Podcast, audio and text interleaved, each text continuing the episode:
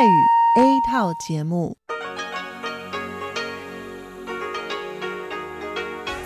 ที่นี่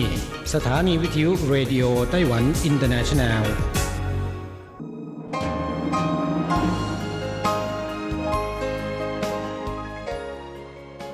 กลับมาฟังขณะนี้ท่านกำลังอยู่กับรายการภาคภาษาไทยเรดิโอไต้หวันอินเตอร์เนชันแนลหรือ RTI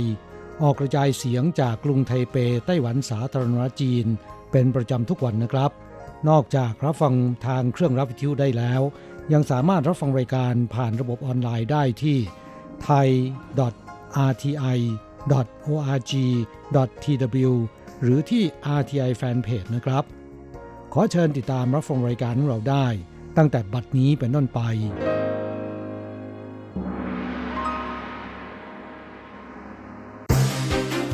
ลำดับแรก ขอเชิญติดตามรับฟัง ข่าวประจำวัน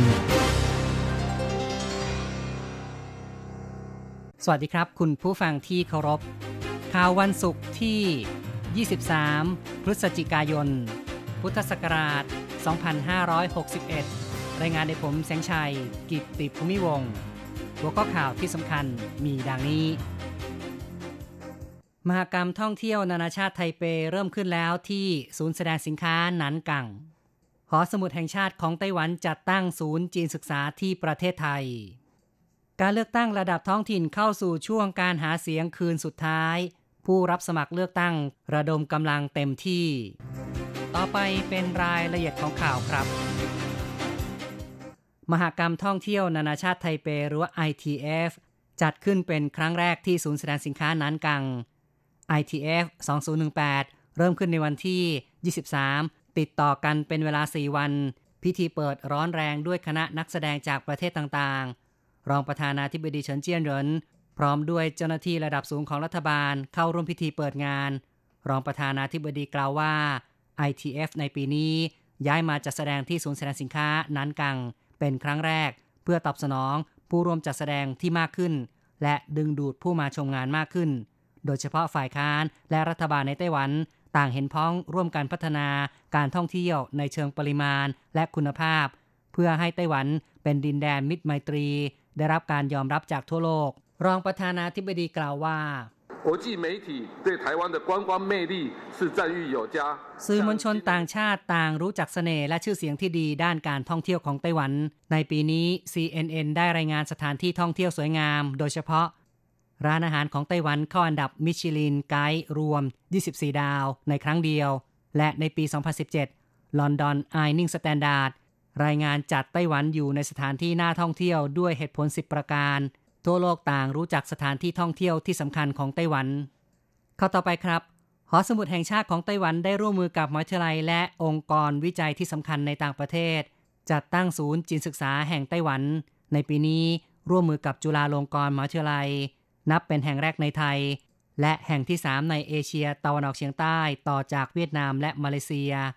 หอสมุดแห่งชาติของไต้หวันแถลง ในวันที่ 23 ว่า จุฬาลงกรณ์มหาวิทยาลัย ก่อตั้งเมื่อปี 1917 เป็นมหาวิทยาลัยเก่าแก่ที่สุดของไทย ในห้องสมุดของมหาวิทยาลัย เก็บสะสมหนังสือจำนวนมากเกินกว่า 1 ล้านเล่ม และมีหนังสือดิจิตอล6แสนเล่ม มีเอกสารและวิทยานิพนธ์ต่างๆ มากมาย การร่วมมือกับจุฬาลงกรณ์มหาวิทยาลัยในครั้งนี้ หอสมุดแห่งชาติของไต้หวัน ได้มอบหนังสือ 658 ชนิด 737 เล่ม เกี่ยวกับจีนศึกษา ในอนาคตจะเพิ่มเติมจำนวนมากขึ้นในแต่ละปี ต่อไปครับ การเลือกตั้งระดับท้องถิ่น 9 รายการของไต้หวันกำลังจะเริ่มขึ้นในตอนเช้าวันที่ 23 ช่วงกลางคืนของวันที่ 22 เป็นโอกาสสุดท้ายของการหาเสียง โดยเฉพาะผู้ชิงตำแหน่งผู้ว่าการของ 6 กรุงและนคร ได้รับความสนใจเป็นที่จับตามองอย่างยิ่ง ทุกกลุ่มทุกพักต่างหาเสียงอย่างเต็มที่คาดหวังดึงดูดคะแนนเสียงให้มากที่สุด ในตอนค่ำเวทีหาเสียงแต่ละแห่งมีความคึกคัก ผู้ชิงตำแหน่งผู้ว่ากรุงไทเป3คน ต่างพากันจัดเต็ม นายติงโซจงของพรรค KMT หรือว่าก๊กมินตัง ซึ่งเป็นฝ่ายค้าน จัดปราศัยที่ถนนไข่ตา นายอูตุนอี้หัวหน้าพัก และอดีตประธานาธิบดีมาอิงจิว จะขึ้นเวทีช่วยหาเสียง ส่วนนายเยาเหวินจื้อแห่งพรรค DPP หรือพรรคประชาธิปไตยก้าวหน้า ซึ่งเป็นฝ่ายรัฐบาลจัดปราศรัยที่ลานหน้าที่ว่าการกรุงไทเป โดยประธานาธิบดีไช่อิงเหวินซึ่งควบตำแหน่งหัวหน้าพรรคจะขึ้นเวทีสำหรับผู้สมัครอิสระ นายเคอเหวินเจ๋อจัดปราศรัยที่สวน ซื่อซื่อนันชุน เยื้องกับอาคารไทเป 101 ชูประเด็นการอยู่ร่วมกันระหว่างฝ่ายเขียวและน้ำเงิน ซึ่งหมายถึงฝ่ายพรรครัฐบาลและฝ่ายค้าน ในส่วนของนครนิวไทเปนั้น นายสูเจินชังแห่งพรรค DPP จัดปราศัยที่เขตซันชงและปานเฉียว ประธานาธิบดีไช่หวนจะไปช่วยหาเสียง ทางด้านโฮโยยีแห่งพรรค KMT ได้เชิญนายจูลี่ลุน ผู้ว่าการนครนิวไทเป คนปัจจุบันช่วยหาเสียง เข้าต่อไปนะครับ ผู้ประกอบการจำนวนมากต้องการยกระดับการผลิต แต่ไม่รู้จะเริ่มต้นอย่างไร บริษัท Microsoft ไต้หวันจะแสดงเทคโนโลยีล่าสุด มีทั้งโดรน รถไฟฟ้าเทสลาขนาดเล็ก จำลองสถานการณ์ต่างๆ ประสานการใช้งาน Big Data และ AI ในธุรกิจและอุตสาหกรรม ผู้สื่อข่าวบอกว่า ในอดีตการตรวจสอบรูรั่วของท่อน้ำมันในโรงงานขนาดใหญ่ จะต้องอาศัยคนในการปีนขึ้นไป แต่การใช้โดรน ร่วมกับกล้องถ่ายภาพ AI และเทคโนโลยี Deep Learning สามารถตรวจหารอยรั่วของท่อน้ำมัน โดยผู้ตรวจสอบไม่ต้องเข้าไปในพื้นที่ จึงหลีกเลี่ยงอันตรายได้หูเตอร์มินผู้รับผิดชอบด้านตัวช่วยกิจการสตาร์ทอัพของ Microsoft แนะนำระบบจำแนกใบหน้า สามารถจำแนกอายุ เพศ อารมณ์ ให้ข้อมูลเชิงลึก เช่น การวิเคราะห์กลุ่มลูกค้า การรักษาความปลอดภัย หูเต๋อหมิงบอกว่า อย่างเช่นในวันนี้มีคนที่ไม่รู้จักปะปนเข้ามาจะรู้ได้ หรือในห้างสรรพสินค้า ในวันนี้ต้องการรู้ว่า ลูกค้าเป็นคนกลุ่มไหน จะได้ข้อมูลเชิงลึกดีกว่าการสำรวจด้วยแบบสอบถาม ในกรณีระบบขนส่งมวลชนหรือเครื่องจักรซับซ้อนเกิดปัญหา ผู้เชี่ยวชาญที่ให้ความช่วยเหลือ สวมอุปกรณ์ AR จะเห็นสถานการณ์เสมือนจริงที่แม่นยำ ไม่ต้องใช้คำพูดบรรยายให้ยุ่งยาก Microsoft จัดตั้งตัวช่วยกิจการสตาร์ทอัพ เปิดรับสมัครทีมสตาร์ทอัพ คาดว่าภายใน 3 ปี บ่มเพาะ 40 บริษัท ซุนจีคัง ผู้จัดการใหญ่ Microsoft บอกว่า กิจการสตาร์ทอัพได้ให้ข้อมูล ปัญหาบางอย่างใช้เงินแก้ไขไม่ได้ แต่ต้องอาศัยการแบ่งปันประสบการณ์ การสอบถามที่ปรึกษากฎหมายและการตลาด ฝ่ายตัวเร่งกิจการสตาร์ทอัพของ Microsoft จะแชร์ประสบการณ์ดีที่สุดจากทั่วโลก ให้แก่ผู้ประกอบการในไต้หวัน Microsoft คาดหวังการร่วมมือกับพันธมิตร ได้สัมผัสประสบการณ์จริงจะแสดงตัวอย่างการใช้ AI จะกระตุ้นการประยุกต์ใช้งานที่หลากหลายมากขึ้นสำหรับกิจการสตาร์ทอัพข่าวต่อไปนะครับ สถาบันอุตสาหกรรมสารสนเทศของไต้หวันประดิษฐ์ระบบวิเคราะห์ Big Data Real Time กระบวนการผลิต และป้ายรถเมล์อัจฉริยะไฟฟ้ามือหมุน งานประดิษฐ์ 2 ชิ้นนี้ได้รับรางวัล 100 สิ่งประดิษฐ์สุดยอด R&D ของสหรัฐอเมริกา จากผลงานที่ส่งเข้าประกวด 1,000 กว่าชิ้น ระบบวิเคราะห์ Big Data Real Time กระบวนการผลิต เป็นการประยุกต์โมเดลการใช้งาน เข้าสู่กระบวนการผลิต มีการสร้างแท่นเครื่องจักรอัจฉริยะ ที่ควบคุมการผลิต และตรวจสอบสัดส่วนชิ้นงานดี จำแนกคุณลักษณะของผลิตภัณฑ์ เชื่อมโยงกับข้อมูลที่มีความหลากหลาย วิเคราะห์ประสิทธิภาพการผลิตสูงหรือต่ำเป็นต้น ปัจจุบันมีการใช้งานในการทดสอบบรรจุผลิตภัณฑ์เซมิคอนดักเตอร์ การฉีดพลาสติก การประกอบแบตเตอรี่เป็นต้น ในส่วนของป้ายรถเมล์อัจฉริยะไฟฟ้ามือหมุน เพียงใช้มือหมุน 8 วินาที เพื่อผลิตกระแสไฟฟ้า จะทำให้ดูข้อมูลตำแหน่งการเดินรถเมล์ได้ เพื่อให้ผู้โดยสารรู้ว่ารถเมล์อยู่ที่ไหน ต้องรอรถนานเท่าไหร่แก้ปัญหาจุดอับสัญญาณของระบบ 3G และ 4G เหมาะกับการใช้งานในชนบท หรือเขตภูเขาที่ไม่มีระบบส่งกระแสไฟฟ้า อีกข่าวหนึ่งครับสถาบันอุตสาหกรรมสารสนเทศ ช่วยเหลือผู้ประกอบการอุตสาหกรรมฟอกย้อมสิ่งทอ พัฒนาซอฟต์แวร์หุ่นยนต์อัตโนมัติ RPA หรือ Robotic Process Automation ในกระบวนการผลิต 3 แผนก บริษัทรุ่ยอี และอีเซียงซึ่งเข้าร่วมโครงการ ได้ติดตั้งหุ่นยนต์ RPA ทำงานอัตโนมัติ ประมวลผลตั้งแต่การรับออเดอร์ จนถึงการจัดซื้อวัตถุดิบ หุ่นยนต์ RPA จำลองการทำงานของเครื่องคอมพิวเตอร์ของพนักงาน เลียนแบบพฤติกรรมลำดับขั้นตอนการทำงาน ช่วยเหลือจัดการข้อมูลจำนวนมาก ที่มีความซ้ำซาก จึงทดแทนแรงงานคน ตั้งแต่การรับออเดอร์ การตรวจสอบออเดอร์ จนถึงการแจ้งฝ่ายจัดซื้อ เพื่อสั่งซื้อวัตถุดิบสำหรับกระบวนการผลิต คุณผู้ฟังครับ ข่าวจาก RTI ในส่วนของข่าวไต้หวันจบลงแล้ว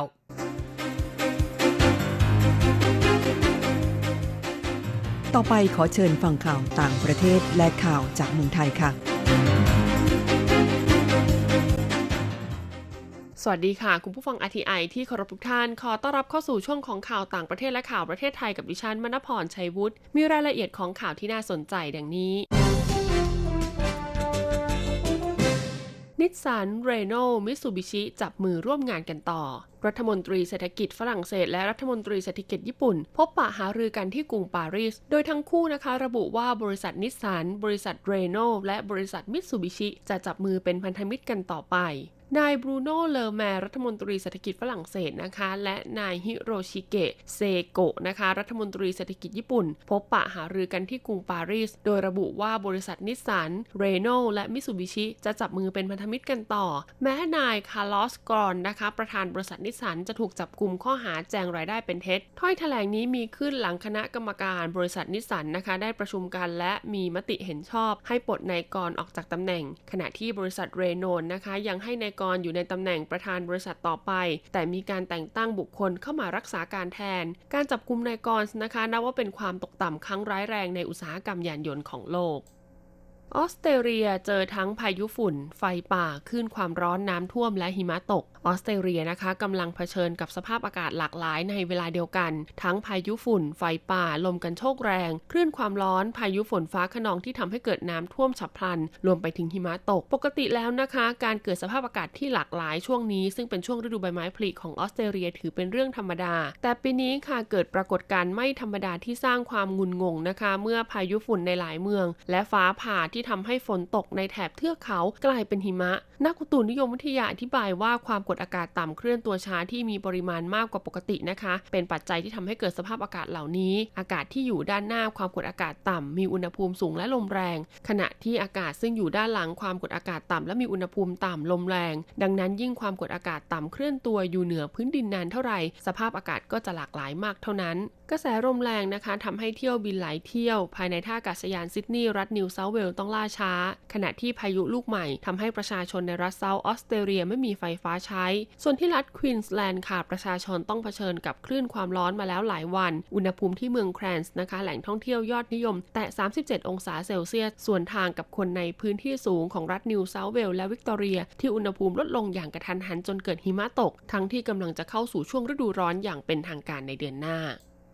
พัฒนากระเป๋านักเรียนแบบสะพายให้เป็นเสื้อกันกระสุน เกิดเหตุยิงกราดบ่อยครั้งนะคะ ตามโรงเรียนหลายแห่งโดยเฉพาะในสหรัฐอเมริกา บริษัท Masada Armour ค่ะ ของอิสราเอล จึงได้คิดค้นและพัฒนากระเป๋านักเรียนแบบสะพายหลังหรือเป้นะคะ ให้สามารถเป็นเป้ที่กันกระสุนได้ กระเป๋านักเรียนนี้นะคะ รูปร่างลักษณะภายนอกก็จะไม่แตกต่างจากกระเป๋าสะพายนักเรียนทั่วไป แต่เมื่อเกิดเหตุยิงกราดขึ้นนะคะ นักเรียนที่สะพายเป้กันกระสุนใบนี้ เพียงแต่ดึงแผ่นกันกระสุนที่อยู่ในอีกช่องของกระเป๋าด้านหลังขึ้นมาปิดที่ด้านหน้าเท่านั้น เป้นักเรียนธรรมดาใบนี้ก็จะเปลี่ยนเป็นเสื้อกันกระสุน โดยใช้เวลาเพียงไม่กี่วินาที คุณสมบัติของเป้กันกระสุนนี้นะคะ ทางบริษัทยืนยันว่าสามารถกันกระสุนที่ยิงมาจากปืนพกได้อย่างมีประสิทธิภาพ นอกจากนี้นะคะยังสามารถพัฒนาให้การกระสุนไรเฟิลหรือปืนเล็กยาวที่ถูกออกแบบมาเพื่อการยิงเป้าหมายที่อยู่ระยะไกล ปืน M16 และปืน AK47 ได้อีกด้วยยาอีร์ โรเซนเบิร์กนะคะหนึ่งในหุ้นส่วนของ Masada Armour บอกว่า เป้กันกระสุนของบริษัทนะคะได้รับการออกแบบ เพื่อให้นักเรียนมีอุปกรณ์ป้องกันตัวจากเหตุกราดยิง โดยเฉพาะอย่างยิ่งบรรดานักเรียนในสหรัฐสำหรับราคาเป้พร้อมแผ่นกันกระสุนนี้นะคะ มีราคาใบละ 750 ดอลลาร์สหรัฐ หรือประมาณ 24,750 บาท น้ำหนักกระเป๋าอยู่ที่ 4.2 กิโลกรัม นอกจากเป้นักเรียนกันกระสุนแล้วนะคะ บริษัทยังมีการพัฒนาอุปกรณ์ป้องกันตัวเองอื่น ๆ ให้กับนักเรียนตามโรงเรียน อย่างไรก็ตามค่ะ เป้กันกระสุนที่เห็นอยู่นี้ ออกแบบมาเพื่อให้เหมาะกับนักเรียนที่มีอายุ 12 ปีขึ้นไป ซึ่งตอนนี้นะคะ บริษัทก็กำลังเร่งพัฒนาค่ะเป้กันกระสุนที่เหมาะกับเด็ก ซึ่งมีอายุน้อยกว่า 12 ปี และจากที่ประธานาธิบดีโดนัลด์ทรัมป์เคยกล่าวว่า อยากเห็นครูในสหรัฐพกปืนเพื่อป้องกันตัวเองและเด็กๆ บริษัท Masada Armour เห็นด้วยกับแนวคิดของผู้นำสหรัฐ จึงได้พัฒนาให้ออกแบบเสื้อกันกระสุนที่มีช่องใส่ปืน เพื่อป้องกันเหตุร้ายที่อาจเกิดขึ้นอย่างไม่คาดฝัน นอกเหนือจากการติดตั้งกล้องรักษาความปลอดภัยตามจุดต่างๆ ทั่วโรงเรียนต่อไปเป็นข่าวจากประเทศไทยค่ะ ไทยเป็นเจ้าภาพจัดไซเบอร์ซีเกม 2018 นางสุรังคนาวายุภาพผู้อำนวยการสำนักงานพัฒนาธุรกรรมทางอิเล็กทรอนิกส์นะคะ หรือว่าเอตตากล่าวว่า ไทยได้รับเลือกให้เป็นเจ้าภาพจัดการแข่งขันไซเบอร์ซีเกม 2018 ที่รวบรวมเยาวชน 10 ประเทศประกอบด้วยบรูไน กัมพูชา อินโดนีเซีย ลาว มาเลเซีย พม่า ฟิลิปปินส์ สิงคโปร์ ไทย และเวียดนาม มาแข่งขันทักษะการรักษาความปลอดภัยไซเบอร์ โดยผู้ชนะนะคะจะได้เป็นตัวแทนกลุ่มอาเซียนไปแข่งในงานระดับโลก SECCON 2018 ที่ประเทศญี่ปุ่น ในวันที่22-23 ธันวาคม ETDA หวังว่าการแข่งขันนะคะ จะจุดประกายการพัฒนาทรัพยากรบุคคลด้านความปลอดภัยไซเบอร์ ตามเป้าหมายที่ ETDA ได้ตั้งไว้สำหรับการสร้างบุคลากรด้านไซเบอร์ซิเคียวริตี้ให้ได้ 12,000 คน ภายในปีพุทธศักราช 2564 นอกจากการแข่งขันแล้วนะคะเอต้ายังได้สร้างเครือข่ายความร่วมมือ และจัดกิจกรรมส่งเสริมการพัฒนาบุคลากร ด้านความมั่นคงปลอดภัยไซเบอร์ กับสถาบันการศึกษา โดยให้ทุนการพัฒนานะคะกับอาจารย์เพื่อเพิ่มบุคลากรด้านความปลอดภัย รวมถึงการนำเสนอให้สถาบันการศึกษาเพิ่มหลักสูตรด้านความปลอดภัยไซเบอร์ ให้เยาวชนมีโอกาสเพิ่มพูนความรู้ นอกจากนี้จะสนับสนุนการตั้ง Cyber Security Park เพื่อดึงบริษัทเทคโนโลยีด้านการรักษาความปลอดภัยไซเบอร์ ให้เข้ามาลงทุนในประเทศไทย ซึ่งจะเป็นโอกาสทางการตลาดและการพัฒนาบุคลากรของประเทศไทย4องค์กรจับมือพัฒนาอวัยวะเทียมสำหรับสัตว์ทะเลที่พิการ บริษัทปตทจำกัดมหาชน กรมทรัพยากรทางทะเลและชายฝั่ง กระทรวงทรัพยากรธรรมชาติและสิ่งแวดล้อม บริษัท PTT Global Chemical จำกัด และจุฬาลงกรณ์มหาวิทยาลัย ลงนามในบันทึกความเข้าใจ ความร่วมมือวิจัยและพัฒนานะคะ อุปกรณ์เพื่อสัตว์ทะเลพิการ นายชานศินตรีนุชกร ประธานเจ้าหน้าที่บริหารและกรรมการผู้จัดการใหญ่บริษัทปตทจำกัดมหาชนกล่าวว่า ทั้ง 4 องค์กรนะคะ ได้ร่วมวิจัยและพัฒนาอุปกรณ์เพื่อสัตว์ทะเลพิการ เนื่องจากปัจจุบันมีเต่าทะเลที่ได้รับการบาดเจ็บ จากการติดเครื่องมือประมงและใบพัดเรือจำนวนมาก เพื่ออนุรักษ์สัตว์หายากนะคะ และรักษาสมดุลของประชากรสัตว์น้ำและระบบนิเวศทางทะเลของไทย อีกทั้งยังเป็นการส่งเสริมการท่องเที่ยวทางทะเลนำรายได้เข้าสู่ประเทศปตทในฐานะผู้นำด้านนวัตกรรม จะนำองค์ความรู้ด้านวิศวกรรม และเทคโนโลยีมาประยุกต์ใช้ในด้านการแพทย์สำหรับสัตว์ทะเล ซึ่งมีโครงการนำร่องนะคะ โดยจะใช้งบประมาณ 1.2 ล้านบาท ด้านนายจตุพรนะคะ บุรุษพัฒน์ค่ะอธิบดีกรมทรัพยากรทางทะเลและชายฝั่งก็กล่าวว่า ทางกรมนะคะมีภารกิจหลักก็คือศึกษาวิจัยพัฒนาอนุรักษ์และฟื้นฟู ทรัพยากรทางทะเลและชายฝั่ง รวมถึงพืชทะเลและสัตว์ทะเลหายากที่ใกล้สูญพันธุ์โดยเฉพาะอย่างยิ่งนะคะ สัตว์ทะเลหายากที่เกยตื้นหรือป่วย หรือได้รับบาดเจ็บค่ะ หากปฐมพยาบาลอย่างถูกต้อง และได้รับการรักษาอย่างรวดเร็วก็เพิ่มโอกาสรอดชีวิตมากขึ้น โดยจากผลสำรวจนะคะ พบว่าระหว่างปีพุทธศักราช 2558 ถึง2560 มีสัตว์ทะเลหายากเกยตื้นเฉลี่ยปีละ 419 ตัว สาเหตุการเกยตื้นส่วนใหญ่นะคะ เกิดจากการติดเครื่องมือประมงค่ะ รองลงมาคือการเจ็บป่วยตามธรรมชาติ ซึ่งบางกลุ่มนะคะ หากได้รับการช่วยเหลือแล้วก็สามารถปล่อยกลับลงสู่ทะเลได้ แต่บางกลุ่มค่ะกับพิการไม่สามารถดำรงชีวิตตามธรรมชาติได้ดังปกติ จึงต้องอยู่ภายใต้การดูแลของหน่วยงานสำหรับการลงนามครั้งนี้นะคะ ก็มีระยะเวลาดำเนินการ 5 ปี มุ่งเน้นความร่วมมือ ในด้านการแลกเปลี่ยนองค์ความรู้ประสบการณ์และข้อมูลทางวิชาการ พร้อมสนับสนุนด้านคำปรึกษานะคะ ด้านเทคโนโลยี โดยจะมีการนำเอาหลักชีวกลศาสตร์นะคะ ร่วมกับการใช้วัสดุที่ทันสมัยและเป็นมิตรต่อสิ่งแวดล้อม เพื่อช่วยให้สัตว์ทะเลพิการสามารถดำรงชีวิตได้อย่างปกติต่อไปเตือนชายไทยระวังถูกหลอกโฆษณาเสริมอาหารอ้างช่วยให้ฟิต นายแพทย์ภูลลาบฉันทะวิจิตวงศ์นะคะ รองเลขาธิการคณะกรรมการอาหารและยาเปิดเผยว่า สำนักงานคณะกรรมการอาหารและยาหรือออยได้รับเรื่องร้องเรียนจากผู้บริโภค ให้ตรวจสอบการโฆษณาผลิตภัณฑ์อาหารเสริมไอขีดอาดีซึ่งพบว่ามีการอ้างสรรพคุณเกินจริงผ่านสื่อนั้นอยได้ตรวจสอบข้อเท็จจริงจากการร้องเรียนนะคะ พบว่าข้อความเหล่านี้เป็นการโฆษณาที่ไม่ได้รับอนุญาต เป็นการโฆษณาคุณประโยชน์ คุณภาพ และสรรพคุณของอาหารอันเป็นเท็จ หรือหลอกลวงทำให้เกิดความเชื่อโดยไม่สมควร ทั้งนี้ค่ะผลิตภัณฑ์อาหารเสริมทุกชนิด เป็นเพียงอาหารชนิดหนึ่งที่ไม่มีคุณสมบัติในการรักษาโรค ไม่ได้ช่วยเพิ่มขนาดหรือรักษาความเสื่อมสมรรถภาพทางเพศให้หายขาดได้ ดังนั้นจึงขอให้ผู้บริโภคอย่าหลงเชื่อ และซื้อมารับประทานโดยเด็ดขาด หากมีโรคประจำตัวนะคะ อาจได้รับผลข้างเคียงที่เป็นอันตรายต่อร่างกายได้ ต่อไปเป็นการรายงานอัตราแลกเปลี่ยนประจำวันศุกร์ที่ 23 พฤศจิกายน พุทธศักราช 2561 อ้างอิงจาก Bank of Taiwan ค่ะ โอนเงิน 10,000 บาทใช้เงินเหรียญไต้หวัน 9,610 เหรียญ แลกซื้อเงินสด 10,000 บาทใช้เงินเหรียญไต้หวัน14,000เหรียญสำหรับการแลกซื้อเงินดอลลาร์สหรัฐ 1 ดอลลาร์สหรัฐใช้เงินเหรียญไต้หวัน 31.165 เหรียญ จบการรายงานข่าว สวัสดีค่ะ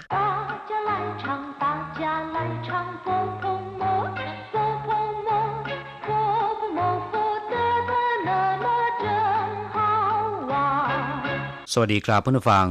พบกันในวันนี้เราจะมาเรียนวิทยาลัยภาษาจีนทางอากาศภาคเรียนที่สองบทที่ 19 ของแบบเรียนชั้นสูง บทที่ 19ช่างตั้งอีถูกต้มตอนที่หนึ่งในบทนี้เราจะมาเรียนกันว่าในภาษาจีนกลาง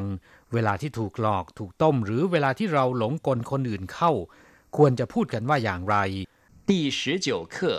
上当一课文 我今天做了一件好事哦，日行一善，不错嘛。说来听听。一大早在菜市场，有个老太婆拿着个金镯子，急着想换一万块钱，说要给她老伴儿看病。我看没人理她，怪可怜的，就换给她了。镯子给我看看。哎呀，你上当了，这是假的。上当一，ถูก ต้มตอนที่หนึ่งคำว่าช่างตั้งมีความหมายว่าถูกหลอก ถูกต้ม หรือเวลาที่เราหลงกลคนอื่นเข้า เรียกว่าช่างตั้ง อย่างในประโยคสนทนาในบทนี้นะครับ สองสามีภรรยาพูดคุยกัน โดยฝ่ายภรรยาพูดขึ้นก่อนด้วยความภาคภูมิใจ ด้วยความเบิกบานใจเนื่องจากว่าตัวเองนั้น ได้ทำบุญทำความดีไปแล้วเรื่องหนึ่งว่า我今天做了一件好事วันนี้ ฉันทำความดีไว้เรื่องหนึ่ง今天ก็คือวันนี้做了一件好事ทำความดีไว้เรื่องหนึ่ง好事ก็คือความดีหรือว่าทำบุญ一件好事ทำบุญไปหนึ่งหนหรือทำความดีไว้เรื่องหนึ่ง我今天做了一件好事ในวันนี้ฉันได้ทำความดีไว้เรื่องหนึ่งหรือทำบุญไปหนึ่งหนโอ้日行一善不错嘛 ชั่วไหลทิ้งทิ้งจริงหรือทำความดีไว้วันละครั้ง ไม่เลวนี่ เล่าให้ฟังหน่อยสิคำว่าโอในภาษาจีนเป็นคำอุทาน มีความหมายว่าเชื่อครึ่งไม่เชื่อครึ่งทำหน้าที่คล้ายๆ กับคำว่า จริงหรือในภาษาไทย日行一善แปลว่าทำความดีไว้วันละเรื่อง หรือทำบุญวันละหน เรียกว่า日行一善สิชั่นแปลว่าความดีหรือว่าบุญ 不错嘛ไม่เลวนี่说来听听ไหนลองเล่ามาให้ฟังหน่อยสิ说来听听แปลว่า ไหนลองเล่ามาให้ฟังหน่อยสิผู้เป็นภรรยาก็เล่าความดีที่ตนเองได้ทำไว้ให้สามีฟัง一大早在菜市场有个老太婆拿着个金镯子急着想换一万块钱说要给她老伴儿看病 我看没人理他，怪可怜的，就换给他了。ตอนเช้าตรู่ที่ตลาดสด มียายแก่คนหนึ่ง ถือกำไรทองมาแลกเงินหนึ่งหมื่นเหรียญจีน ด้วยความกระวนกระวายใจ ว่าจะนำเงินไปเป็นค่ารักษาพยาบาลให้กับสามี ฉันเห็นว่าไม่มีใครสนใจแก น่าสงสารมาก ก็เลยแลกให้แกไป อีต้าเจ้าแปลว่าเช้าตรู่ไช่ชื่อช่างแปลว่าตลาดหรือว่าตลาดสด 一大早在菜市场เช้าตรู่ที่ตลาดสด有个老太婆มีหญิงแก่คนหนึ่งเหล่าไท่ผัวเป็นหญิงแก่สตรีชรา หรือว่ายายแก่นะครับ เรียกว่าเหล่าไท่ผัว拿着个金镯子急着想换一万块钱ถือกำไลทองต้องการแลกหนึ่งหมื่นเหรียญจีนด้วยความกระวนกระวายใจจินจัวจือกำไลทองจีเจแปลว่าร้อนใจ ร้อนรนหรือว่ากระวนกระวายเฉียงขว้านอีว่านไข่เฉียนต้องการที่จะแลกเงินหนึ่งหมื่นเหรียญจีนชัวเย่าเก๋ท่าเหล่าป้าข้นปิ้ง ว่าจะนำเงินไปเป็นค่ารักษาพยาบาลให้แก่สามีของแก เหล่าป้าในที่นี้ก็คือเพื่อนคู่ยากหรือว่าสามีนะครับขั้นปิ้งก็คือไปหาหมอ หรือว่าไปรักษาโรค เรียกว่าขั้นปิ้งหัวขั้นไม่เรนหลี่ทาฉันเห็นว่าไม่มีใครสนใจแก เหมยเหรินหลี่ทาก็คือไม่มีใครสนใจแก กว้ายเขอเหลียน的น่าสงสารมากเขอเหลียนแปลว่าสงสารกว้ายเขอเหลียนก็คือน่าสงสารมากจิ้วขวัญเกทาเลก็เลยแลกให้แกไป ฟังมาถึงตอนนี้ ผู้เป็นสามีก็ขอดูกำไรทองว่า镯子给我看看哎呀你上当了这是假的ไหนขอดูกำไรหน่อยสิ ไอ้ยา เป็นคำอุทานที่ชาวจีนมักจะพูดเมื่อตอนที่สะดุ้งหรือว่าตกใจ ตรงกับในภาษาไทยว่า ตายละอะไรทำนองนั้น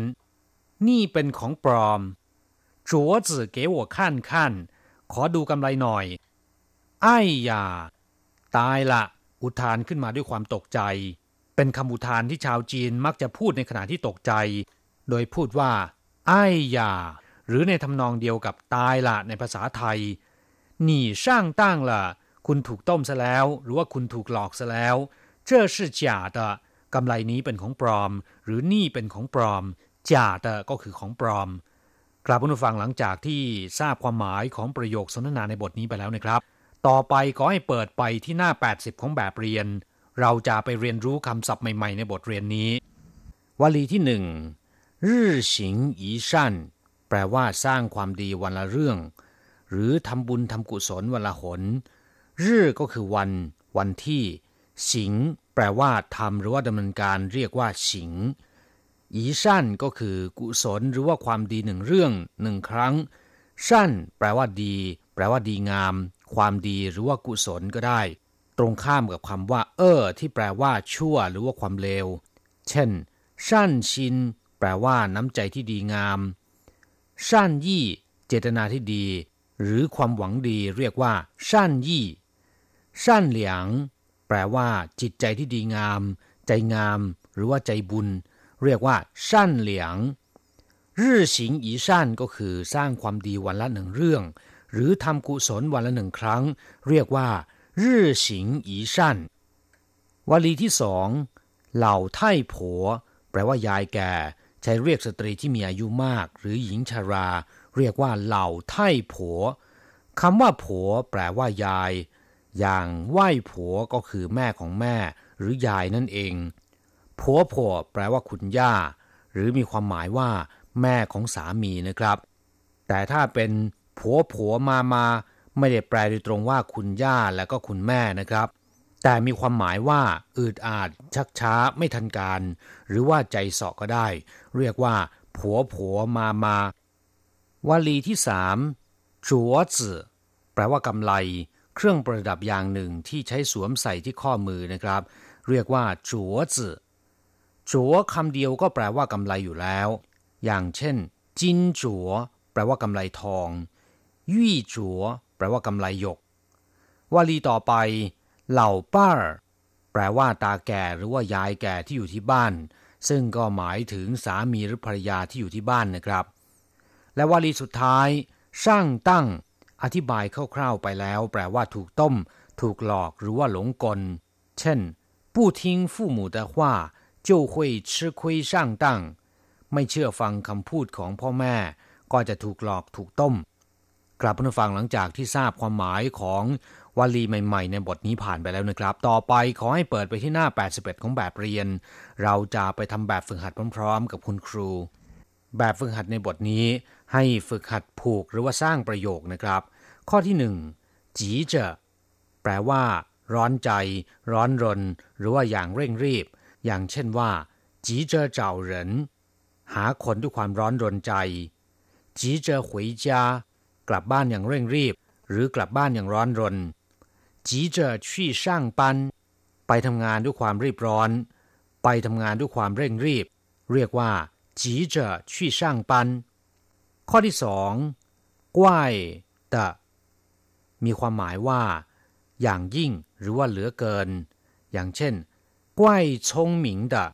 ฉลาดมาก ฉลาดมากเหลือเกินกว้าย有趣的สนุกมากกว้าย可爱的น่ารักมาก เราจะกลับมาพบกันใหม่ในบทเรียนถัดไป สวัสดีครับ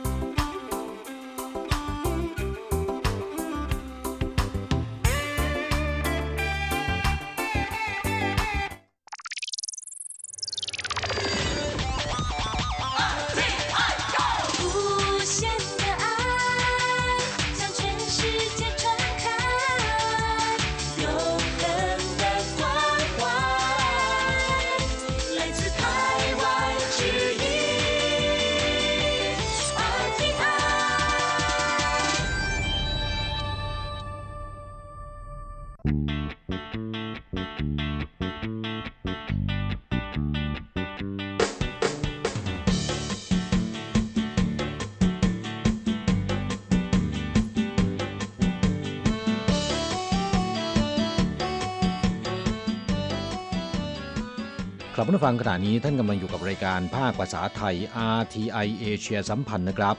ลำดับต่อไปขอเชิญติดตามรับฟัง ข่าวคราวและความเคลื่อนไหวด้านแรงงานต่างชาติในไต้หวัน ในช่วง ขุนพลแรงงานไทย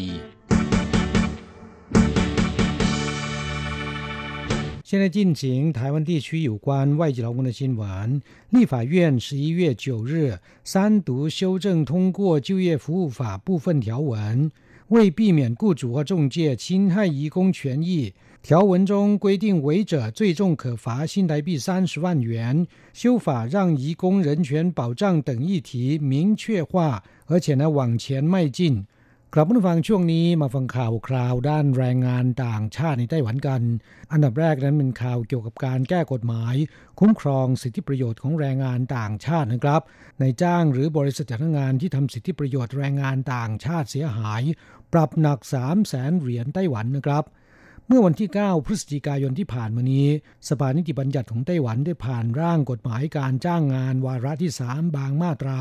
ในส่วนที่เกี่ยวข้องกับแรงงานต่างชาติได้แก้ไขให้มีการคุ้มครองแรงงานต่างชาติมากขึ้น ด้วยการเพิ่มโทษในจ้างหรือบริษัทจ้างงานที่ทำสิทธิประโยชน์ของแรงงานต่างชาติ ให้ได้รับความเสียหาย ปรับหนัก 3 0 0แสนเหรียญไต้หวันนะครับ หูวี่ฉิน สมาชิกสภานิติบัญญัติของไต้หวันแถลงว่า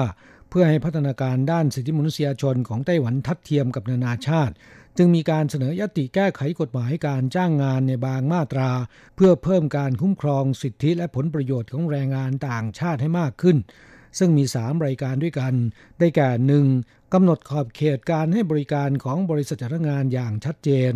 ห้ามบริษัทจ้างงานฝืนเจตนารมณ์ของนายจ้างและแรงงานต่างชาติ เก็บหรือยึดเอกสารสำคัญ อาทิใบอนุญาตทำงาน เอกสารสำคัญส่วนตัวเป็นต้น หรือดำเนินการใด ๆ ที่ก่อให้เกิดความเสียหายต่อสิทธิประโยชน์ของนายจ้างและแรงงานต่างชาติ ผู้ใดฝ่าฝืนจะถูกลงโทษปรับเงิน 60,000ถึง300,000เหรียญไต้หวันนะครับประการที่ 2 มีการกำหนดโทษของนายจ้างและบริษัทจ้างงาน อาศัยอำนาจการบริหารข่มขืน หรือว่าล่วงละเมิดทางเพศ มีพฤติกรรมค้ามนุษย์ และทำร้ายทารุณแรงงานต่างชาติ ปรับตั้งแต่ 3 0 0แสนเหรียญไต้หวัน ไม่เกิน1ล้าน5แสนเหรียญไต้หวัน พร้อมเพิกถอนใบอนุญาตประกอบการบริษัทจ้างงานเป็นเวลา 5 ปี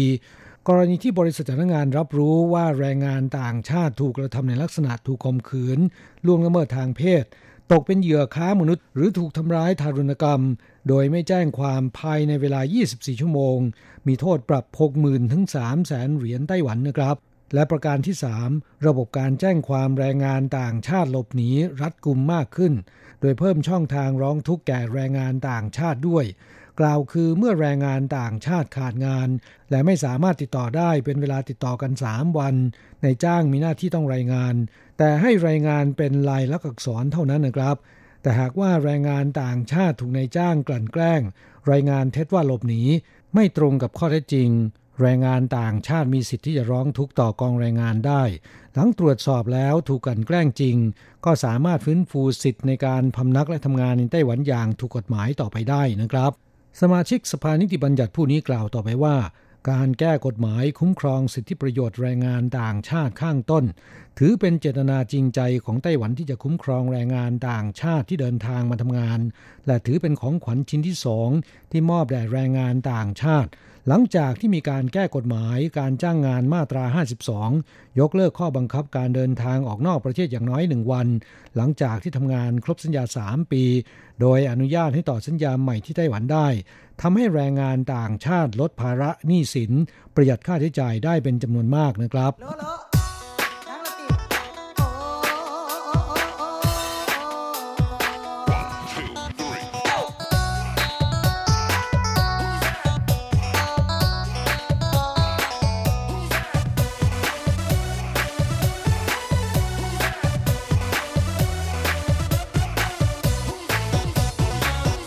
ธุรกิจโลจิสติกส์ของไต้หวันเรียกร้อง ขอนำเข้าแรงงานต่างชาติ กระทรวงแรงงานไต้หวันระบุว่า รอให้หน่วยงานที่เกี่ยวข้องเข้าหารือก่อนนะครับ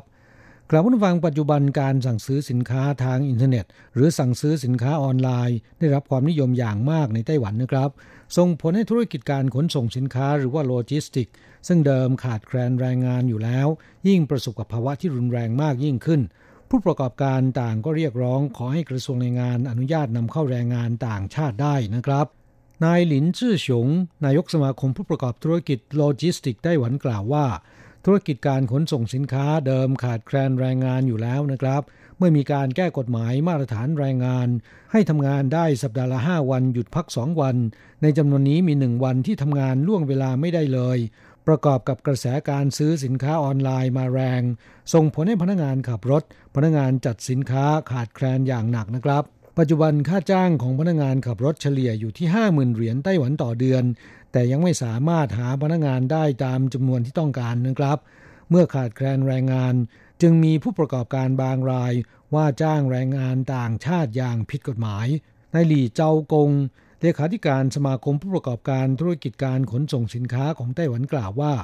การเปิดให้นำเข้าแรงงานต่างชาติ เพื่อมาทำงานบรรจุ หุ้มห่อหรือว่าผูกมัดสินค้าที่ท่าเรือ หรือคัดสินค้าในโกดัง เนื่องจากเป็นงานหนักนะครับ ขณะนี้หาคนงานท้องถิ่นเข้าทำงานได้ยากมากจึงเรียกร้องให้กระทรวงแรงงานพิจารณาอนุญาตให้ผู้ประกอบการธุรกิจขนส่งสินค้า สามารถนำเข้าแรงงานต่างชาติได้นะครับ ด้านนายหลินซานกุ้ย รัฐมนตรีช่วยว่าการกระทรวงแรงงานไต้หวันกล่าวว่า ปัญหาของผู้ประกอบการธุรกิจการขนส่งสินค้า อยู่ที่แข่งขันสูงนะครับ มีการตัดราคากันเอง ก็ทำให้ต้องลดต้นทุน และการว่าจ้างแรงงานต่างชาติเป็นวิธีการลดต้นทุนที่ได้ผลอย่างหนึ่ง แต่กระทรวงแรงงานขณะที่พิจารณาอนุญาตให้ผู้ประกอบการนำเข้าแรงงานต่างชาติ จะไม่คำนึงถึงในปัญหาการลดต้นทุน แต่จะพิจารณาว่าขาดแคลนแรงงานจริงหรือไม่นะครับ หากไม่ยึดหลักข้างต้นก็จะทำให้แรงงานต่างชาติทะลักเข้าสู่ไต้หวัน ส่งผลกระทบต่อโอกาสทำงานของแรงงานท้องถิ่นนะครับ รัฐมนตรีช่วยว่าการกระทรวงแรงงานไต้หวันผู้นี้กล่าวว่า จากสถิติข้อมูลในช่วง 10 ปีที่ผ่านมานี้ ผู้ประกอบการกว่าหมื่นราย ที่ได้รับอนุญาตว่าจ้างแรงงานต่างชาติ สัดส่วนการว่าจ้างแรงงานท้องถิ่นจะสูงกว่านำเข้าแรงงานต่างชาติ นอกจากนี้การจัดสรรโควต้านำเข้าแรงงานต่างชาติให้กับธุรกิจที่ขาดแคลนแรงงาน จะใช้วิธีจัดสรรโควต้าตามสัดส่วน มาเป็นเครื่องจำกัดการนำเข้าแรงงานต่างชาติ ต่อมามีการเพิ่มโควต้าพิเศษให้ผู้ประกอบการที่มีคุณสมบัติสอดคล้องยื่นขอได้ แต่ต้องจ่ายเงินมากกว่าปกติ 3,000 เหรียญ 5,000 เหรียญและ 7,000 เหรียญไต้หวันต่อเดือน ตามโควต้าพิเศษที่เพิ่มขึ้นร้อยละ5 10 และ 15 ตามลำดับ จากโควต้าที่ได้รับตามปกตินะครับ เมื่อรวมกับโคต้าพิเศษต้องไม่เกินร้อยละ 40 ของแรงงานท้องถิ่นที่ว่าจ้างในสถานประกอบการ รัฐมนตรีช่วยว่าการกระทรวงแรงงานไต้หวันผู้นี้ยังกล่าวอีกว่า ผู้ประกอบการภาคการผลิตที่ได้รับอนุญาตนำเข้าแรงงานต่างชาติ ไม่ได้เป็นเพราะว่าจ้างแรงงานต่างชาติ แล้วฉุดให้ต้นทุนด้านแรงงานลดลง ตรงกันข้าม การว่าจ้างแรงงานต่างชาติของภาคการผลิต พอๆกับต้นทุนการว่าจ้างแรงงานท้องถิ่นนะครับ ดังนั้นผู้ประกอบการส่วนน้อย ลดต้นทุนที่มาจากการแข่งขันทางธุรกิจ ถึงขั้นว่าจ้างแรงงานต่างชาติผิดกฎหมายเข้าทำงาน กระทรวงแรงงานจะดำเนินการตรวจสอบอย่างเข้มงวดนะครับ แต่หากว่าขาดแคลนแรงงานจริง ๆ ก็ควรจะเข้าหารือกับหน่วยงานที่รับผิดชอบเสียก่อน เมื่อได้ข้อยุติแล้ว ค่อยเสนอต่อกระทรวงแรงงานพิจารณา แต่ถ้าว่าขณะนี้กระทรวงแรงงานยังไม่ได้รับแจ้งจากหน่วยงานใด ๆ ทั้งสิ้นนะครับ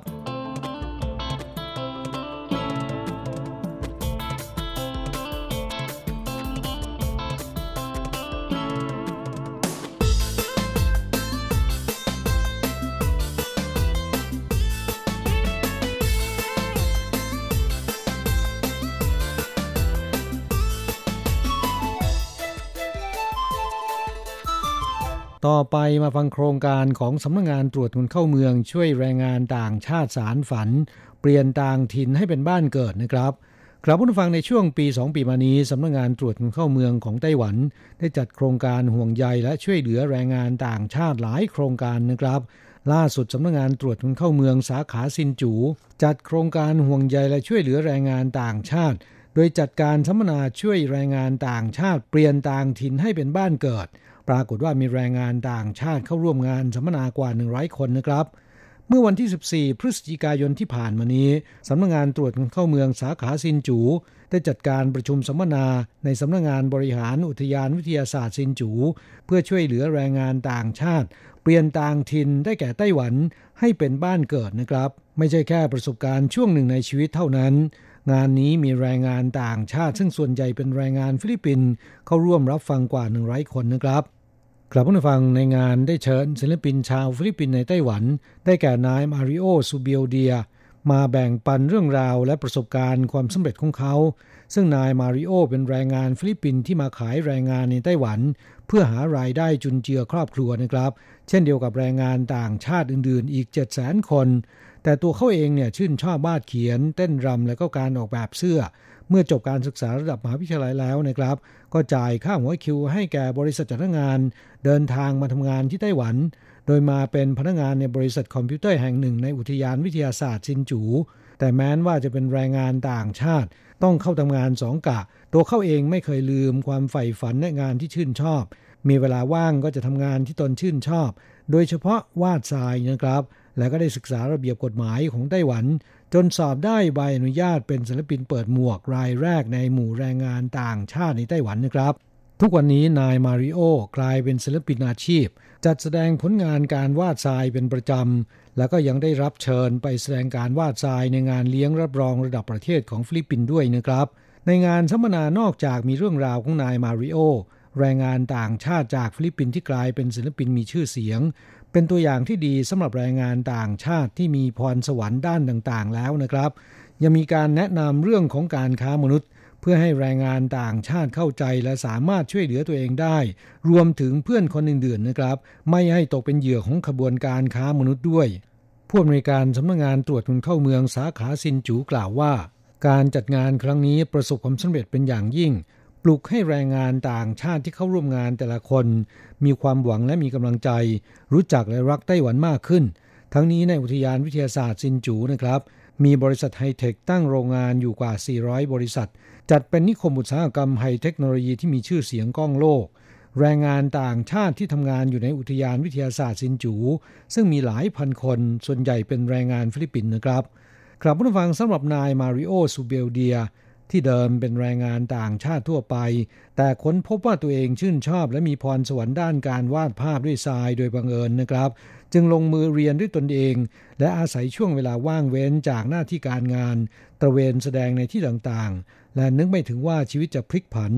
จากแรงงานต่างชาติในโรงงาน กลายเป็นศิลปินวาดทรายที่มีชื่อเสียง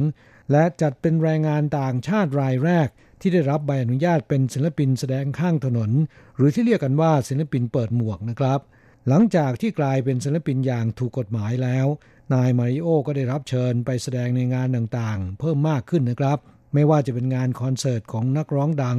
งานเลี้ยงขอบคุณพนักงานของบริษัทต่างๆ รวมทั้งงานแต่งงาน กลายเป็นศิลปินเต็มตัว และมีชื่อเสียง มาริโอกล่าวให้กำลังใจแด่พี่น้องแรงงานต่างชาติในไต้หวันทุกคนว่า แม้นเราจะเป็นเพียงแรงงานต่างชาติไร้ฝีมือคนหนึ่ง แต่หากว่าเรามีความกระตือรือร้นในการเรียนรู้และไม่ย่อท้อ สามารถสารฝันให้กลายเป็นจริงได้ เขากล่าวฝากให้แรงงานต่างชาติทุกคนว่า จงทำให้ดีและพยายามถึงที่สุดในสิ่งที่คุณชื่นชอบนะครับ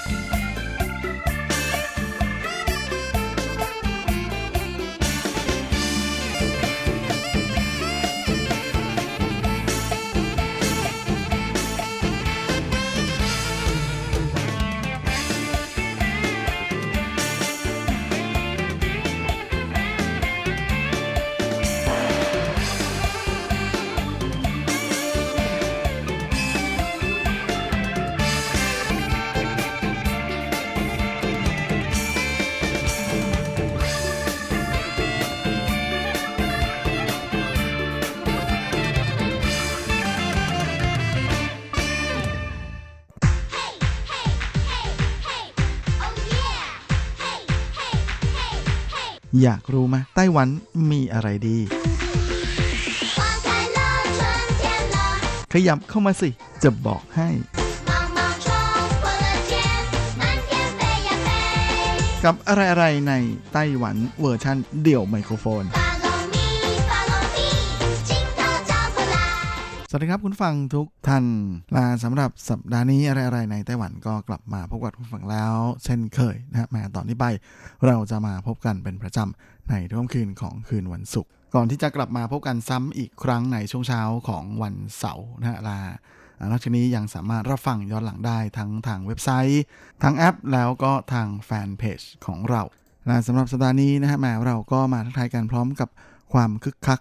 ของการเข้าสู่โค้งสุดท้ายในการหาเสียงเลือกตั้งนะทั้งผู้ว่าราชการของทุกจังหวัดนะในไต้หวันรวมไปจนถึงกำนันผู้ใหญ่บ้าน แล้วก็ยังมีบรรดาสอจอทั้งหลายนะฮะซึ่งก็เป็นอะไรที่ คึกคักเป็นพิเศษสุดๆเลยทีเดียวนะฮะคุณฟังที่ติดตามข่าวคราวของอไต้หวันอยู่นั้นก็น่าจะได้รับรู้ถึงกระแสนะฮะความคึกคักของช่วงเลือกตั้งนะในไต้หวันซึ่งเป็นอะไรที่ผิดจากบ้านเราค่อนข้างจะมากเลยทีเดียว แน่นอนนะว่าการเลือกตั้งครั้งนี้ก็มีอะไรที่แปลกกว่าหลาย ๆ ครั้งที่ผ่านมามาก ๆ นะเพราะว่าโฟกัสของการเลือกตั้งนั้นแม่ ดันไปอยู่ที่การเลือกตั้งผู้ว่าราชการของนครเก่าสงนะซึ่งก็เป็นอะไรที่ค่อนข้างจะพลิกความคาดหมายของเหล่าสื่อมวลชนแล้วก็เกจินะฮะและบรรดาผู้เชี่ยวชาญทั้งหลายมากๆเพราะก่อนที่การเลือกตั้งจะเริ่มความคึกคักขึ้นนั้น เกาสงนั้นก็อย่างที่ทราบกันดีนะว่าเป็นพื้นที่ที่คะแนนเสียงส่วนใหญ่เนี่ยจะเป็นของพรรครัฐบาลในปัจจุบันนั่นก็คือพรรค DPP นะฮะในขณะที่พรรคเคมทีหรือก๊กมินตั๋งนั้น ก็แทบจะเป็นผู้แพ้มาโดยตลอดเลย จึงแทบจะไม่มีใครคาดคิดนะฮะว่าความคู่ขี้สูสีของคะแนนเสียงที่เกาสงนั้นมันจะมาอยู่ที่จุดจุดนี้ได้ โดยเฉพาะในส่วนของตัวแทนผู้สมัครจากพรรคก๊กมินตั๋งนะที่ลงไปเสนนอตัวเองเป็นตัวเลือกให้นครเก่าสงนั้นก็แทบจะดูแล้วนะฮะมาไม่มีโปรไฟล์ด้านการเมืองที่โดดเด่นอะไรเลยนะฮะก็เคยเป็น GM นะกรรมการผู้จัดการใหญ่ของบริษัทประมูลผักผลไม้กรุงไทเป แล้วก็ไม่น่าเชื่อทีเดียวนะฮะว่าแคมเปญการโฆษณาของ ผู้สมัครเลือกตั้งจากพรรคกมินตั๋งคนนี้ที่มีชื่อว่าหันกัวหยูนั้น จะโดนใจคนเกาสงมาก ๆ เลยนะทั้งในส่วนของอคำพูดที่ว่าเกาสงทั้งจนทั้งชราภาพ จนทำให้คนรุ่นใหม่นั้นต้องอเขาเรียกว่าเป่ยเพียวนะฮะย้ายรกราก ย้ายไปอยู่ทางเหนือก็คือมาไทเปนั่นเองเพื่อที่จะมาศึกษาต่อหรือว่ามาทำงานหาเงิน และหลังจากที่แคมเปญนี้โดนใจนะก็เป็นอันว่าแหมเป็นอะไรที่เริ่มคึกคักขึ้นมาเรื่อยๆ กับการเลือกตั้งที่เกาสงนะจากที่เดิมทีนะฮะนายเฉินฉีไม่นะฮะตัวแทนของพรรคดีพีที่ลงสมัครรับเลือกตั้ง ก็ทำท่าจะนอนมานะไปไปมาๆก็กลายเป็นต้องลุกขึ้นมาเร่งหาเสียงแข่งกันนะเพราะจากโพลทั้งหลายที่ออกมานั้นก็รู้สึกว่าคะแนนจะคู่ขี้แล้วก็สูสีกันมากๆเลย เช่นเดียวกับการเลือกตั้งผู้ว่านครไทจงนะฮะที่ลินเจียหลงผู้ว่าคนปัจจุบันนั้น ก็ค่อนข้างจะตอนแรกก็เหมือนเหมือนจะนอนมาเหมือนกันนะแต่ว่าแหมหลูซิวเยียน ตัวแทนจากพรรคก๊กมินตั๋งเกมทีนั้น ก็ออกแคมเปญเรื่องของอมลภาวะมลพิษทางอากาศนะมาตีเพราะว่าช่วงพักหลังมานี้นะฮะจากการที่อากาศของนครไถจงนั้นก็เริ่ม ไม่ค่อยจะดีขึ้นเรื่อยๆนะฮะเนื่องจากหลายๆปัจจัยนะฮะมารวมกัน ในขณะที่ทางฝ้าของพรรครัฐบาลนั้นก็ไม่รู้จะแก้ปัญหานี้ยังไงนะฮะก็เป็นนั้นว่าจากเดิมที่แหมเหมือนเหมือนจะนำขาดเหมือนกันนะก็กลายมาเป็นคู่ขี้สูสีกันอีกจนได้นะฮะลาอย่างไรก็ดีนะฮะแหมในหลิงเจียหลงนั้นยังมีข้อได้เปรียบในเรื่องของการจัดมหกรรมพืชสวนโลกอยู่นะเพราะว่ามหกรรมพืชสวนโลกที่ไถจงนั้น จากตอนแรกที่ทำท่าจะตะกุกตะกักนะฮะจัดไปจัดมาก็เริ่มดีขึ้นดอกไม้สวย คนก็อารมณ์ดี ก็มีหลายคนทีเดียวนะที่เป็นคนไถจงเขาบอกว่า อืจัดได้ดีนะแบบนี้ก็ อาจจะไปลงคะแนนให้อะไรประมาณนั้น อันนี้ก็ต้องไปลุ้นกันต่อนะฮะในวันเสาร์นี้นะฮะ 24 พฤศจิกายน ส่วนที่อื่นๆนั้นก็แทบจะไม่ค่อยมีอะไรพลิกมากเท่าไหร่นะฮะ อย่างนิวไทเปยังไงก็น่าจะเป็นผู้สมัครของเคมทีนะฮะกมินตังก็คือในโฮยูอีนะฮะน่าจะได้รับเลือกส่วนทางฝ้าของกรุงไทเปนั้นท่านเคอ P นะเคอเหวินเจ๋อก็ เหมือนจะได้รับเลือกแบบอาจจะแม้จะไม่ถล่มทลายแบบครั้งที่แล้วนะแต่ก็เชื่อว่าส่วนใหญ่ก็เชื่อว่าไม่น่าจะพลาด อาจจะชนะกันนิดๆหน่อยๆนะแต่ก็เป็นอะไรที่ให้ได้ลุ้นกัน แต่คงไม่ไม่ลุ้นขนาดที่จะพลิกผันขนาดนั้นนะก็เลยไม่น่าแปลกใจที่แหมตอนนี้โฟกัส ความเข้มข้นนั้นจะไปอยู่ที่เกาสงนะเป็นเรื่องที่ช่วยไม่ได้จริง ๆ เพราะว่ามันเป็นอะไรที่มีลุ้นมากกว่านั่นเอง และแน่นอนนะด้วยความคึกคักที่เกิดขึ้นนี้นะฮะก็เลยทำให้แหมแคมเปญหาเสียงของคุณฮังกัวหยูนะตัวแทนจากพรรคกมินต่างที่จะเน้นการกระตุ้นเศรษฐกิจของเขาสงนะก็เหมือนเหมือนกับจะรับการกระตุ้นขึ้นทันตาเห็นนะเพราะว่าเวลาไปจัดตั้งเวทีหาเสียงที่ไหนนะก็จะมีคนเฮโลกันไปร่วมเวทีเยอะมากในขณะที่ทำให้เกิด บรรดาหับเล่แผงลอยนะฮะก็มาตั้งแผงร้านค้าแถวนั้นก็ขายดิบขายดีนะฮะแม้แต่กระทั่งพวกฟาสต์ฟู้ดนะฮะทั้ง KFC หรือ McDonald ยังมาตั้งแผงขายอาหาร ในแถบเวทีหาเสียงเลยนะฮะก็เลยเป็นอะไรที่ทำความคึกคักให้กับเศรษฐกิจใน ท้องที่ได้ตั้งแต่ยังไม่ได้รับเลือกตั้งเลยทีเดียวนะฮะก็เลยเป็นอะไรที่คนส่วนใหญ่ก็ชอบนะแต่จริง ๆ จะว่าไปแล้วนะฮะหลังจากที่นายหางโกวีนั้นสามารถสร้างตั้งเวทีหาเสียงแล้วคนเยอะเนี่ยทางฝ้าของ DPP ก็คือนายเฉินสีไม่ก็ ไม่ยอมแพ้เหมือนกันนะก็ตั้งเวทีหาเสียงและคนก็เยอะเหมือนกันนะฮะก็เลยเป็นว่าทั้งสองฝากนั้นสามารถดึงดูดให้กระแสเงินนะเริ่มพัดในเกาสงอีกครั้งหนึ่งนะหลังจากที่ซบเซาไปพักใหญ่ๆนะจนแหมเชื่อว่าบรรดาพ่อค้าหาบเร่ แล้วก็บรรดาร้านค้านั้นก็อยากที่จะเลือกตั้งทุกปีเลยนะเพราะว่าวันก่อนผมเห็นข่าวนะว่า มีแผงลอย อยู่แผงหนึ่งแค่ขายเข่าเชียงสังนะก็คือกุนเชียงปิ้งนี่แหละนะฮะกุนเชียงสดที่เขามาปิ้งซึ่งคนไต้หวันนิยมกินกันมากนะฮะแหมว่ากันว่าวันเดียวนะฮะขายได้ถึง 4,000 อันคุณฟังก็ลองคูณกันดูนะฮะสี่พันอันเนี่ยคูณอันละ 30 บาทนะฮะราคากุนเชียงปิ้งโดยทั่วไปก็จะได้ 1 2 0 0 0 0 NT นะครับแหมคิดดูว่านี่แค่ร้านเดียวนะฮะถ้ามัน เยอะมากๆนะฮะหลายๆล้านมันจะขนาดไหนนะจึงไม่น่าแปลกใจนะที่ในเวทีหาเสียงใหญ่ ครั้งสุดท้ายในคืนนี้แหละฮะคืนวันศุกร์ที่ 23 พฤศจิกายนนั้น เหล่าบรรดาพ่อค้าหาเร่และแผงลอยทั้งหลายนะจะไปจองที่เพื่อที่จะตั้ง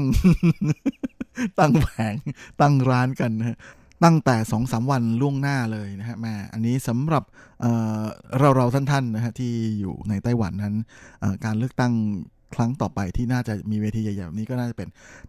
การเลือกตั้งประธานาธิบดีนะฮะที่มาอีก 2 ปีนะครับก็เชื่อว่านะจะเป็นอีกหนึ่งโอกาสทางการค้านะฮะให้รีบช่วยเอาไว้นะโอ้โหเห็นแล้วก็หลายๆคนน่าจะอิจฉานะขายแค่กุนเชียงปิ้ง ได้วันละแสนสองโอ้โห เพราะฉะนั้นครั้งต่อไปนะแม่อย่าพลาดนะครับแม่ทุก 2 ปีจะมีเลือกตั้งใหญ่นะประธานาธิบดีอีก 2 ปีใช่ไหมแล้วหลังจากเลือกประธานาธิบดีอีก 2 ปี ก็จะมีเลือกตั้งผู้ว่าแบบนี้อีกนะฮะก็เชื่อว่ามันก็จะคึกคักแบบนี้อีกเหมือนกันนะเพราะฉะนั้นทุก 2 ปีก็สามารถที่จะไปตากงนะฮะทำงานนอกเวลาเอา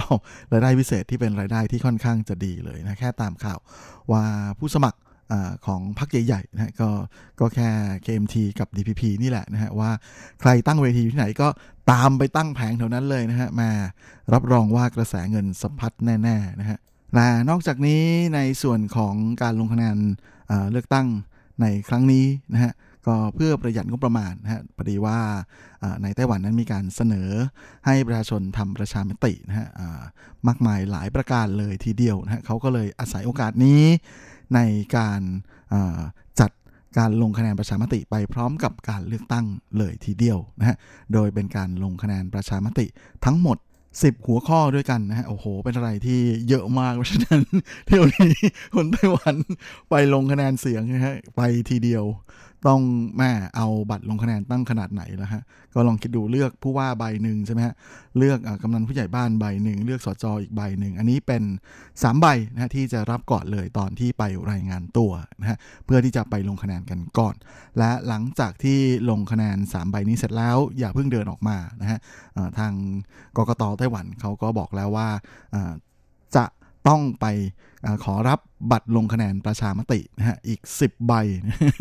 โดยภายในบริเวณคูหาเลือกตั้งตรงนั้นเลยนะคือถ้าคุณออกมาแล้วเนี่ยคุณจะกลับเข้าไปรับบัตรลงคะแนนประชามติไม่ได้แล้วนะเพราะฉะนั้นการลงคะแนนจะต้องอไปรวดเดียวนะก็คือด่านแรกด่านที่ 1ปุ๊บรับมา 3 บัตรนะฮะแล้วก็ลงคะแนน 3 บัตรเสร็จ หยอดบัตรเสร็จปุ๊บก็ไปเข้าคิว รับบัตรลงประชามติอีก 10 ใบ แล้วก็ไปลงคะแนน หลังจากนั้นก็ไปหยอดตามช่องที่เขาแจ้งเอาไว้นะฮะว่าใบไหนให้เจาะหยอดที่ช่องไหนนะฮะโอ้โหเที่ยวนี้ใครไปลงคะแนนเสียงนั้นจะต้องทำกันบ้านมาเยอะมากเลย โดยเฉพาะอย่างยิ่งเจ้าหัวข้อในการลงประชามติทั้ง 10 นั้นก็เป็นอะไรที่โอ้โห เยอะมากนะทีเดียวเล่นมัน 10 เรื่องเลยซึ่งจริงๆจะว่าไปแล้วทั้ง 10 เรื่องนี้คุณฟังก็น่าจะได้ทราบ มาบ้างแล้วนะฮะจากรายงานข่าวของทั้งทางอาทีไอเราเองนะแล้วก็สื่อในไต้หวันโดยทั่วไป แต่ว่าส่วนใหญ่อาจจะงง เพราะว่าไม่รู้ว่า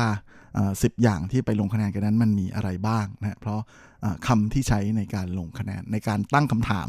สำหรับการทำประชามตินั้นมันเป็นภาษากฎหมายนะเพราะฉะนั้นก็เลยไม่ใช่เรื่องแปลกที่คนไปอ่านแล้วอาจจะไม่รู้เรื่องนะเพราะฉะนั้นถ้าคุณฟังมีสิทธิ์ลงคะแนนนะก็ ลองฟังทางนี้ดูนะครับ เพราะว่าเดี๋ยวผมจะอธิบายให้ฟังแบบง่ายๆนะว่าแต่ละข้อที่เขาถามนั้น เขาถามว่าอะไร โดยข้อ 7 จะเป็นเรื่องของการลงคะแนนเพื่อต่อต้านมลพิษทางอากาศนะใครที่เห็นด้วยว่า จะต่อต้านมลพิษทางอากาศนั้นก็ให้ลงคะแนนที่เห็นด้วยนะถงอี้ส่วนใครที่เฉยๆหรือว่าไม่เห็นด้วยกับการต่อต้านมลพิษทางอากาศนะสนับสนุนให้มีมลพิษเนี่ยก็ลงคะแนน ไม่เห็นด้วยไปนะแหมจะถามทำไม แล้วก็ข้อ8นะจะเป็นเรื่องของโรงไฟฟ้าที่เซินอ้าวนะของนิวไทเป ซึ่งเป็นโรงไฟฟ้าพลังถ่านหินนะจริง ๆ รัฐบาลพับโครงการนี้ไปแล้วนะแต่ก็ไม่รู้ว่าในอนาคตจะมีการหยิบแผนนี้ขึ้นมาปัดฝุ่นใหม่หรือเปล่านะเพราะฉะนั้นถ้าคุณต้องการจะต่อต้านการตั้งโรงไฟฟ้าถ่านหินที่เซินอ้าวนะคุณก็ ให้ลงคะแนนที่ถงอี้นะหรืออเห็นด้วย ส่วนใครที่ไม่สนใจนะฮะก็คิดว่ามันคงไม่เกี่ยวแหละหรือว่าเฉยๆก็แล้วแต่คุณนะฮะและ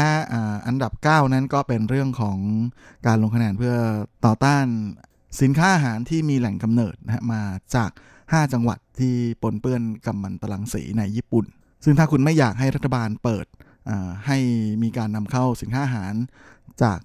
พื้นที่ทั้ง 5 นี้นะหจังหวัดนี้เนี่ยก็ให้ลงคะแนนเห็นด้วย ส่วนข้อ 10 ถึงข้อ 12 แล้วก็ข้อ 14 ถึงข้อ 15นะเป็นเรื่องของกลุ่มเพศทางเลือก โดยถ้าคุณเห็นว่าการแต่งงานตามกฎหมายพลเรือนจะต้องเป็น 1 ชาย 1 หญิง ข้อ 10 ก็ลงเห็นด้วยนะถงอี้ข้อ 11 ถ้าคุณเห็นว่าไม่ควรสอนเรื่องของเพศทางเลือก ให้กับนักเรียนในชั้นประถมและมัธยมต้น ก็ลง คะแนนถงอี้นะเห็นด้วย ส่วนไม่เห็นด้วยก็ลงไม่เห็นด้วย แล้วก็อันดับ 12 ถ้าคุณเห็นว่าควรที่จะร่างกฎหมายพิเศษนะเพื่อรับรองสถานะสมรสของกลุ่มเพศทางเลือก ก็ให้ลงคะแนนเห็นด้วย ถ้าไม่เห็นด้วยก็ให้ลงไม่เห็นด้วย ส่วนข้อ 13 ก็จะเป็นเรื่องของการเปลี่ยนชื่อนะฮะในการลงแข่งโอลิมปิก ถ้าเห็นด้วยที่จะให้ใช้ชื่อเดิม ก็คือไชนีสไทเปก็ลงไม่เห็นด้วยนะผู้ถงอีแต่ถ้าเห็นด้วยว่าให้ขอเปลี่ยนเป็นไต้หวัน ก็ให้ลงเห็นด้วยนะหรือถงอี้ อันดับ 14 ถ้าคุณเห็นด้วยกับการแก้กฎหมายพลเรือนว่าด้วยการสมรสนะฮะให้ไม่จำกัดเฉพาะ 1 ชายกับ 1 หญิง ก็ให้ลงคะแนนเห็นด้วยนะถ้าคุณไม่เห็นด้วย ก็ให้ลงไม่เห็นด้วย ส่วนข้อ 15 คือถ้าคุณเห็นว่าควรที่จะสอนให้เด็กในชั้นประถมและมัธยมต้นนะฮะ เรียนรู้เรื่องเพศที่ 3 และสภาพเพศของตัวเองนะก็ให้ลงเห็นด้วย ถ้าไม่เห็นด้วยก็ให้ลงไม่เห็นด้วย และข้อสุดท้าย ข้อ 16 นั้นจะเป็นเรื่องของพลังงานไฟฟ้านะฮะถ้าคุณเห็นด้วยที่จะยังคงให้ใช้พลังงานไฟฟ้านิวเคลียร์ในขณะที่พลังงานสะอาดนะฮะยังไม่พอเพียงนะฮะก็ให้ลงคะแนนเห็นด้วยส่วนใครไม่เห็นด้วยก็ให้ลงคะแนนที่ช่องไม่เห็นด้วยไป แม่เป็นไงครับ จริง ๆ งงเลย หลายข้อนี่มันก็ซ้ำกันในตัวของมันเองด้วยนะฮะโดยเฉพาะในประเด็นที่เกี่ยวกับเหล่ากลุ่มเพศทางเลือกรับเวลาของรายการสัปดาห์นี้หมดลงซะแล้วคงจะต้องลากันไปตรงนี้เลย ขอให้ทุกท่านโชคดีมีความ